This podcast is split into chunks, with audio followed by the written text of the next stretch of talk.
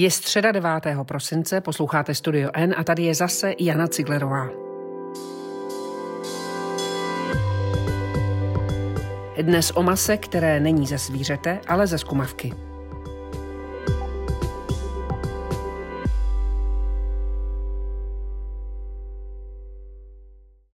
O průlomovém rozhodnutí, které může změnit jak a hlavně co jíme, bude vyprávět Petr Koupský. Ahoj Petře. Ahoj Jano. To rozhodnutí se stalo v Singapuru. Proč je to vůbec eh, pro nás zajímavé a proč je to důležité? Ono to na první pohled vypadá jako naprostá maličkost, navíc maličkost z druhého konce světa, který je od nás daleko a příliš se nás netýká. Ale pokusil jsem se ukázat, že tohle není tak docela pravda. O co jde? Eh, singapurské úřady schválili jako první na světě, že se v restauracích v Singapuru smějí podávat eh, jídla zhotovená se synteticky vyrobeného masa, z masa vyrobeného v laboratoři. Zdůraznuju, že nemluvím o žádné sojové nahrážce masa třeba, ale skutečně o živočišných buňkách, o svalové tkáni, která nevyrostla ve zvířeti, ale v chemickém reaktoru, což eh, vypadá na první pohled šíleně a možná právě proto, že to vypadá šíleně, tak to schvalování eh, v jiných zemích světa trvá dlouho, nedošlo k němu ještě a proto ten Singapur možná trošku prolomí začarovaný kruh a z výstřednosti a z věci, která zatím je čistě ve vědecké rovině, se začne stávat biznis. V tom je význam toho, co se stalo.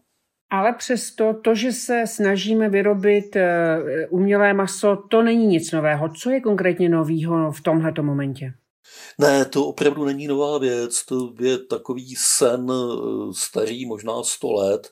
Zhruba před 40-50 lety se na tom začalo vědecky pracovat důkladněji a někdy eh, počátkem minulého desetiletí se objevily první dalo by se říct výrobky, laboratorní produkty, které eh, tehdy byly velice pracné, velice drahé, naprosto nevhodné pro trh. To, co se děje, je to, že eh, firmy a investoři cítí příležitost a že do téhle oblasti eh, jdou velké peníze a stará se o to taky čím dál tím víc eh, chytrých startupů. Je to takové nové Silicon Valley, tentokrát se netočí kolem čipů, ale kolem budoucích potravin. Jak to maso vypadá? Jak to chutná? Nemůžu sloužit, jak to chutná, nikdy jsem to neochutnal to, co bylo v Evropě k dispozici. Já jsem eh, mluvil před časem s nizozemským vědcem, eh, který je předním evropským průkopníkem téhle oblasti, jmenuje se Mark Post. A ten tehdy eh, měl něco jako maso na hamburger, a jeden ten hamburger z toho tehdy by byl býval stál asi 250 tisíc dolarů. Takže to není něco, co by člověk dostal snadno ochutnat. Eh, ale k tvé otázce zpátky předpokládám, že to chutná jako, jako normální sekané maso. Aspoň všichni, kdo to vyzkoušeli, tak eh, říkají, že je to od burgerů k nerozeznání. No a kdybys to měl popsat, co eh, má s tím masem jako takovým společného, protože neběhalo to nikde po polích, není to ze zvířete, to je, právě, to je právě ta zvláštní a zajímavá věc, že to neběhalo po polích a přesto to maso je. Funguje to zhruba tak, že e, zvířeti, například krávě nebo kuřeti, se odeberou svalové buňky, biopsí normální jehlou, příjemné to asi úplně není, ale e, žádné velké neštěstí taky ne. A tyhle buňky potom v živném roztoku se spoustou dalších přísad se přimějí k tomu, aby se rozmnožovaly, aby vytvářely svalová vlákna a aby vytvářely tkáň e, mimo tělo e, opravdu jenom v tom kotli, v chemickém reaktoru. To je na tom to zvláštní a trošku frankensteinovské, že je něco takového vůbec možné. Petře, to maso jako takové bylo přece vždycky luxus. Eh, maso si mohli dovolit jenom bohatí lidé. I dneska není maso samozřejmostí pro každou rodinu, a to ani u nás v Evropě nebo v České republice. Eh, co se teda na tom postoji k tomu masu mění? Proč už to nebereme jako něco, co je nedostižné a máme to chtít?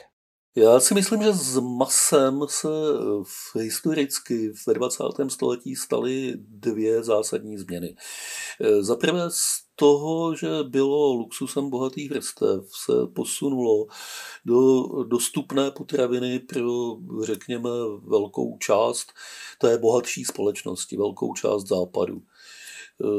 Je to pořád dražší věc, ale není to rozhodně nic nedostupného. Maso na jednou místo eh, úzké vrstvy bohatých konzumuje strašná spousta lidí, miliardy lidí po celém světě. No a ten druhý posun spočívá v tom, že aby tohle bylo možné, tak se maso eh, začalo nikoli chovat ve formě zvířat, tak jako tomu bylo vždycky, ale vyrábět, průmyslově vyrábět eh, v velkovýkrmnách, ve velkochovech. To jsou ta místa, o kterých my nechceme nic vědět, protože by nám pak ten steak vůbec nechutnal. Nějakou dobu by nechutnal, pak bychom, protože jsme většinou reálně pružní, tak bychom asi se s tím zase dovedli smířit. Ale e, jsou to věci, o kterých nechceme nic vědět. Jak vypadá velkovýkrmna skotu, jak vypadají jatka, e, s tím nechce mít člověk nic společného většinou. A to, co se mění v poslední době, je, že tenhle postoj se trošičku vytrácí, že se začínáme my, spotřebitelé na bohatém západě, eh, dívat na to, odkud pochází naše maso, odkud pocházejí naše vejce, jak se těm zvířatům žilo, než nám tohle všechno nedobrovolně poskytla a jestli je to správné, jestli by se to nemělo dělat nějak jinak.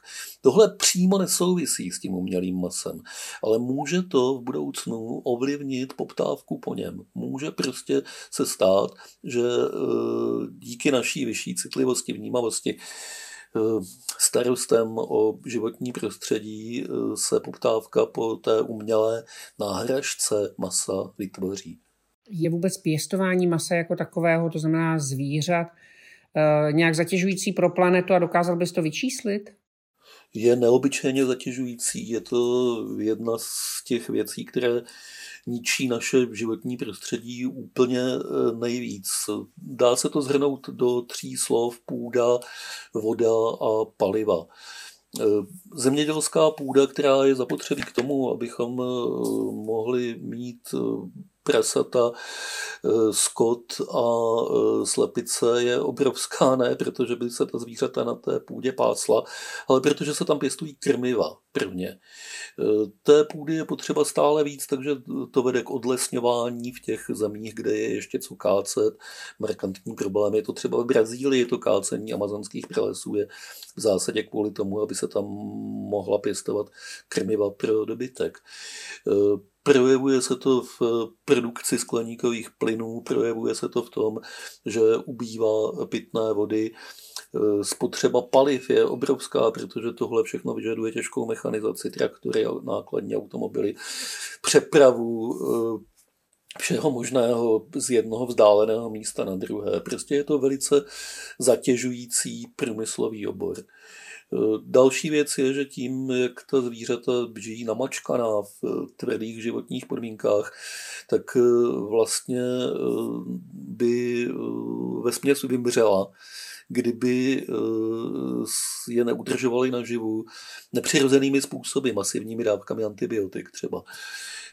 Takže to je eh, drastický způsob zacházení s těmi zvířaty, ale drastický způsob i zacházení nás samotných se sebou, protože tohle všechno pak konzumujeme a eh, nevnímáme, že to maso, to mléko, ta vejce nejsou často eh, příliš zdravá.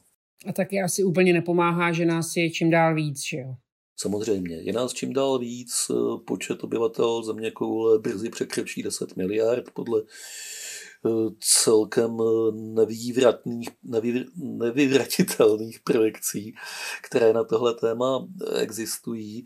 A životní úroveň stoupá, všichni se chceme mít čím dál tím lépe. Vezměme si jenom Čínu, která má skoro už půl druhé miliardy obyvatel a prožívá v posledních 30-40 letech neuvěřitelný ekonomický vzestup. Ti lidé se posouvají z chudoby do pozice střední třídy rychleji, než tomu, kdy bylo kdekoliv v historii planety.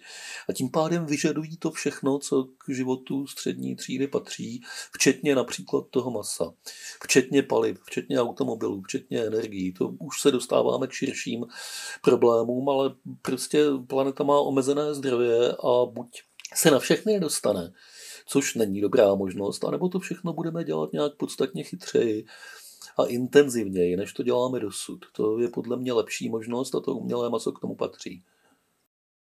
Už to tady naznačil, že vlastně ta konzumace masa s sebou nese i určitý etický problém. Stále si ho uvědomujeme častěji a intenzivněji. Já když jsem na Floridě dělala rozhovor s šéf-kuchařem, tak jsem se ho ptala, co jsou vlastně teď trendy eh, v, v jídle, v gastronomii, co, kudy ta společnost se jako vyvíjí a myslela jsem, že mi řekne použití takových těch třeba různých asaj nebo, eh, nebo, nebo třeba jíst bez cukru, ale on řekl úplně jednoznačně, že to je veganismus a že vlastně čím dál tím méně lidí jí fyzické, faktické, skutečné maso. Vnímáš to taky tak? Určitě to tak je. Určitě to tak je nejenom ve Spojených státech, ale eh, v celé západní společnosti. Eh, jednak eh, je to jako v podobných věcech vždycky módní vlna. Někde začne a ostatní se toho chytají, napodobují trend. A e, jednak je to opravdu dáno tím, že s generační obměnou vnímáme svět, planetu, naše vztahy k ní trochu jinak, než se vnímali předtím. Příroda už dneska se nevnímá jako ta nekonečná zásobárna, která je nám k dispozici a e, je tady proto, abychom ji maximálně využili a dělali si s ní, co chceme, ale vnímá se jako křehký systém, e, který neustále poškozujeme a jsme na hraně toho, abychom ho zničili nevratným způsobem. A to je samozřejmě dobře, že k tomuhle posunu dochází a ta změna jídelních preferencí, řekněme, k tomu patří. No a kromě etického hlediska je požívání masa taky vlastně má určitý zdravotní výhrady. Já si dobře vzpomínám, když můj muž byl nemocný a a bylo vlastně potřeba, aby jeho organismus se soustředil na, na uzdravení, tak mu i lékaři říkali, vyhýbejte se masu, nejeste maso moc, uh, nezatěžujte příliš ten svůj trávicí systém a on se k tomu vlastně v podstatě už jako nikdy úplně nevrátil k té, k té původní, k tomu původním. Jak je to s tím zdravotním hlediskem a, a masem? Tohle je dost náročná odborná otázka na dietologii. Já jsem uh, velice opatrný, abych se k podobným věcem autoritativněji vyjadřoval, protože nesmyslných rád, co máme a nemáme jíst, poletuje světem až příliš mnoho a nechce se mi k tomu další nekvalifikovanou přidávat. Je eh, jisté a prokázáno, že člověk se bez masa obejde, že může fungovat naprosto zdravě a přitom ho nejíst, pokud si dává pozor na eh, vyváženou eh, stravu, Eh, na přísun všech podstatných živin. Zkrátka dobře vegetariáni musí trošku víc přemýšlet o tom, co jedí, než, než eh, masožravci musí mít k tomu trochu racionálnější, vědečtější přístup. Znám vegetariány, kteří se živí sušenkami a čokoládovými tyčinkami. To není úplně šťastná záležitost, tím spíš, že dost často v těchto věcech bývá želatina, čímž jsou pak nemile překvapení, když si to složení přečtou. Takže myslím si, že ze zdravotního hlediska se člověk bez masa obejde. Na druhou stranu si myslím, že ze zdravotního hlediska si ho v rozumných dávkách není nezbytně nutné odpírat, ale je potřeba přemýšlet o tom, odkud pochází, co jíme.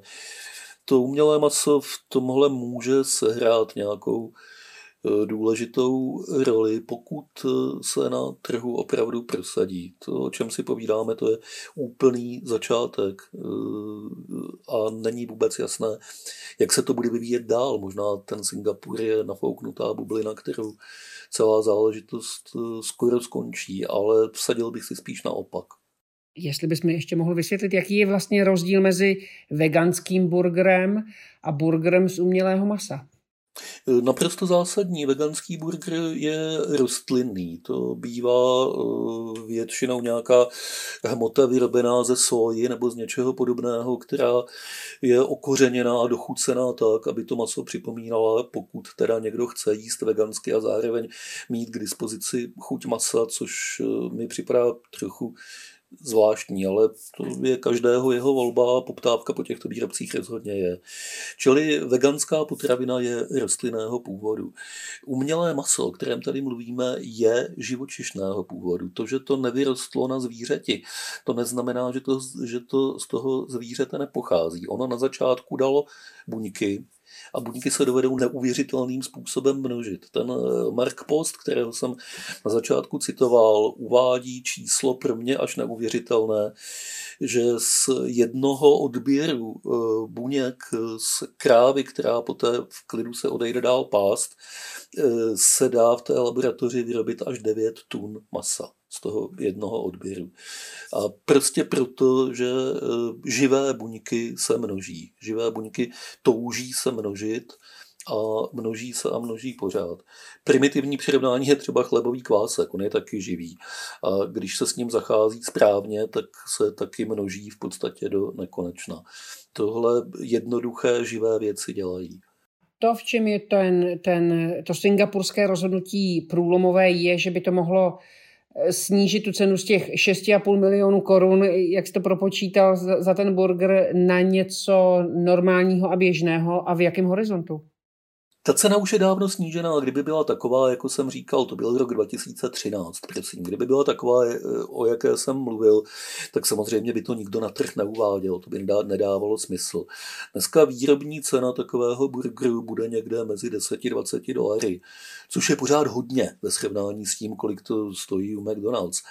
A předpokládá se, že firmy, které to budou prodávat, budou tu cenu zpočátku dotovat, aby byly konkurenceschopné a aby eh, vlastně tímhle způsobem investovali do svého marketingu ale eh, další pokles ceny už je poměrně přímočarý, protože tam už jde jenom o to, aby to vyráběli v dostatečně velkém množství, aby si koupili větší kotle na množení toho masa, do kterých se jim zatím nevyplatí investovat, protože nemají komu prodávat. Ten Singapur vlastně trošičku prolomil ten začarovaný kruh, na ní poptávka, nevyplatí se vyrábět ve velkém, proto je cena vysoká, protože je vysoká, není poptávka a tak dále.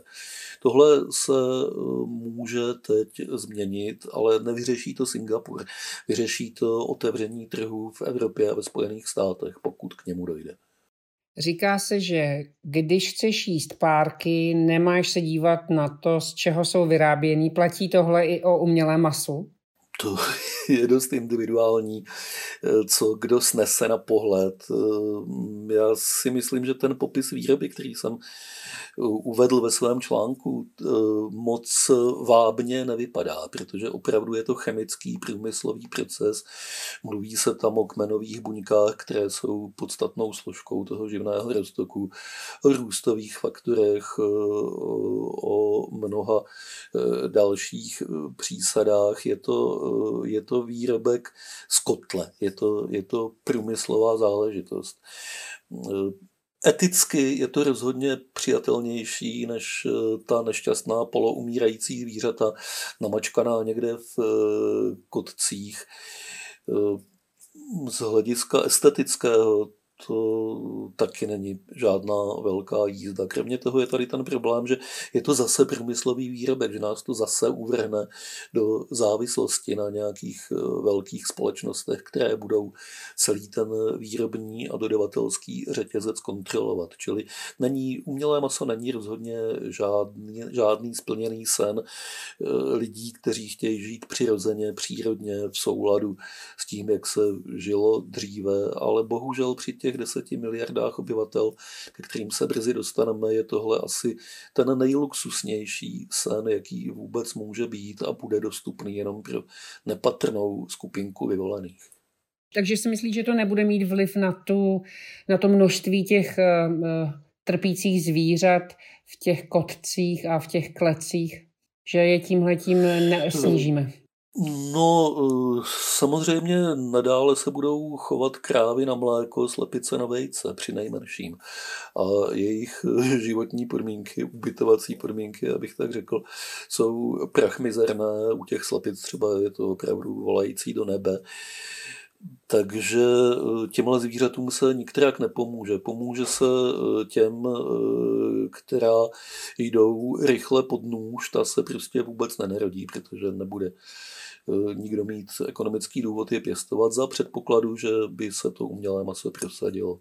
Takže ano, trochu to pomůže, ale nečekejme od toho, že to spasí svět. No a pokud by to teda mělo, dejme tomu, kdyby to mělo snížit ty počty skotu a, a nějak vlastně, by zemědělci a ti, co zvířata na maso pěstují, co bys jim poradil jako další business plán? Eh, farmářům, kteří pěstují, kteří pěstují dobytek, eh, to já se vůbec neodvažuji radit. Myslím si, že ti jsou strašlivě závislí na zemědělské politice té které země, když mluvíme o nás, tak na zemědělské politice Evropské unie, na tom, jak jsou nastaveny dotační programy.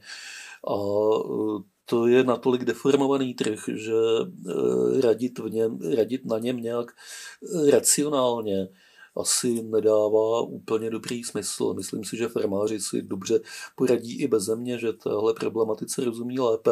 Jen si myslím, že bude fajn, když budou vědět i o této nové technologii, o této nové možnosti. A když oni budou vědět, tak už sami nejspíš přijdou na to, jestli a jak případně jí do svých plánů začlenit. A poslední věc, Petře, ten um, Vlastně ideálem stravy je, aby si jedl co nej, stravu co nejpřirozenější, eh, nejvíc v souladu s tvým tělem.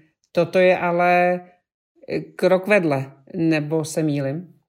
Nemýlíš, rozhodně se nemýlíš, je to krok eh, právě opačným směrem, je to další vysoce zpracovaná podprůmyslová potravina, která rozhodně není pro eh, nás extra moc zdravá, i když eh, během té výroby se s ní dá dělat velmi mnoho, aby se, aby se vylepšila, ale tam budou eh, spíš diktovat to složení ekonomické ohledy a nedělám si iluze, že se z tohohle stane nějaká mimořádně zdravá věc. Je to způsob, jak nasytit potenciálně spoustu lidí, ale není to eh, žádná cesta k bukolickému ideálu.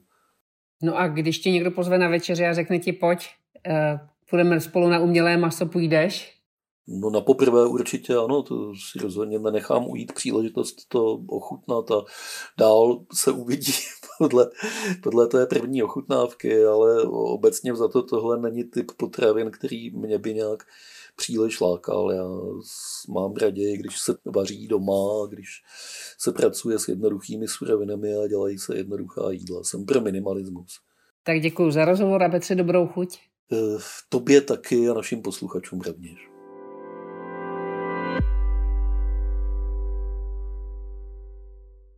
A teď následuje reklamní pauza. Za 15 vteřin jsme zpátky. Je, natoč ty kapry. Mobil přes palubu? Nevadí. S novým si užijete mnohem víc i díky 24 GB dat, která vám přidáme k tarifu. Více na t-mobile.cz lomeno Vánoce. A teď jsou na řadě zprávy. Český prezident nemá pracovní diář, a to ani v elektronické, ani v papírové podobě. Přiznala to sama prezidentská kancelář. Co přesně dělá Miloš Zeman, je prý možné zjistit z hradního webu. Vláda zruší zákaz prodeje alkoholu domů. Prý to tak vlastně nemyslela, řekl to ministr zdravotnictví Jan Blatný. Tato slovy docenta Chocholouška politování hodná událost bude napravena během 24 hodin změnou usnesení vlády, řekl minister. Blatný také oznámil, že vláda bude potřebovat nouzový stav do doby, než bude za týden nově diagnostikováno 3,5 tisíce nakažených, tedy když budou denní přírůstky činit zhruba 500 nových případů. Od 18. prosince chce vláda spustit dobrovolné testování antigenními testy na COVID-19 pro všechny, kteří o to budou mít zájem. Na jednání ve sněmovně to slíbil premiér Andrej Babiš. A rychlý pohled do Ameriky. Nejvyšší soud jednou větou jasně zamítl žádost prezidenta Trumpa, aby neuznal výsledky voleb ve státě Pensylvánie. Trumpa rozhodnutí soudu zklamalo. Sám přitom do něj vybral tři soudce z devíti.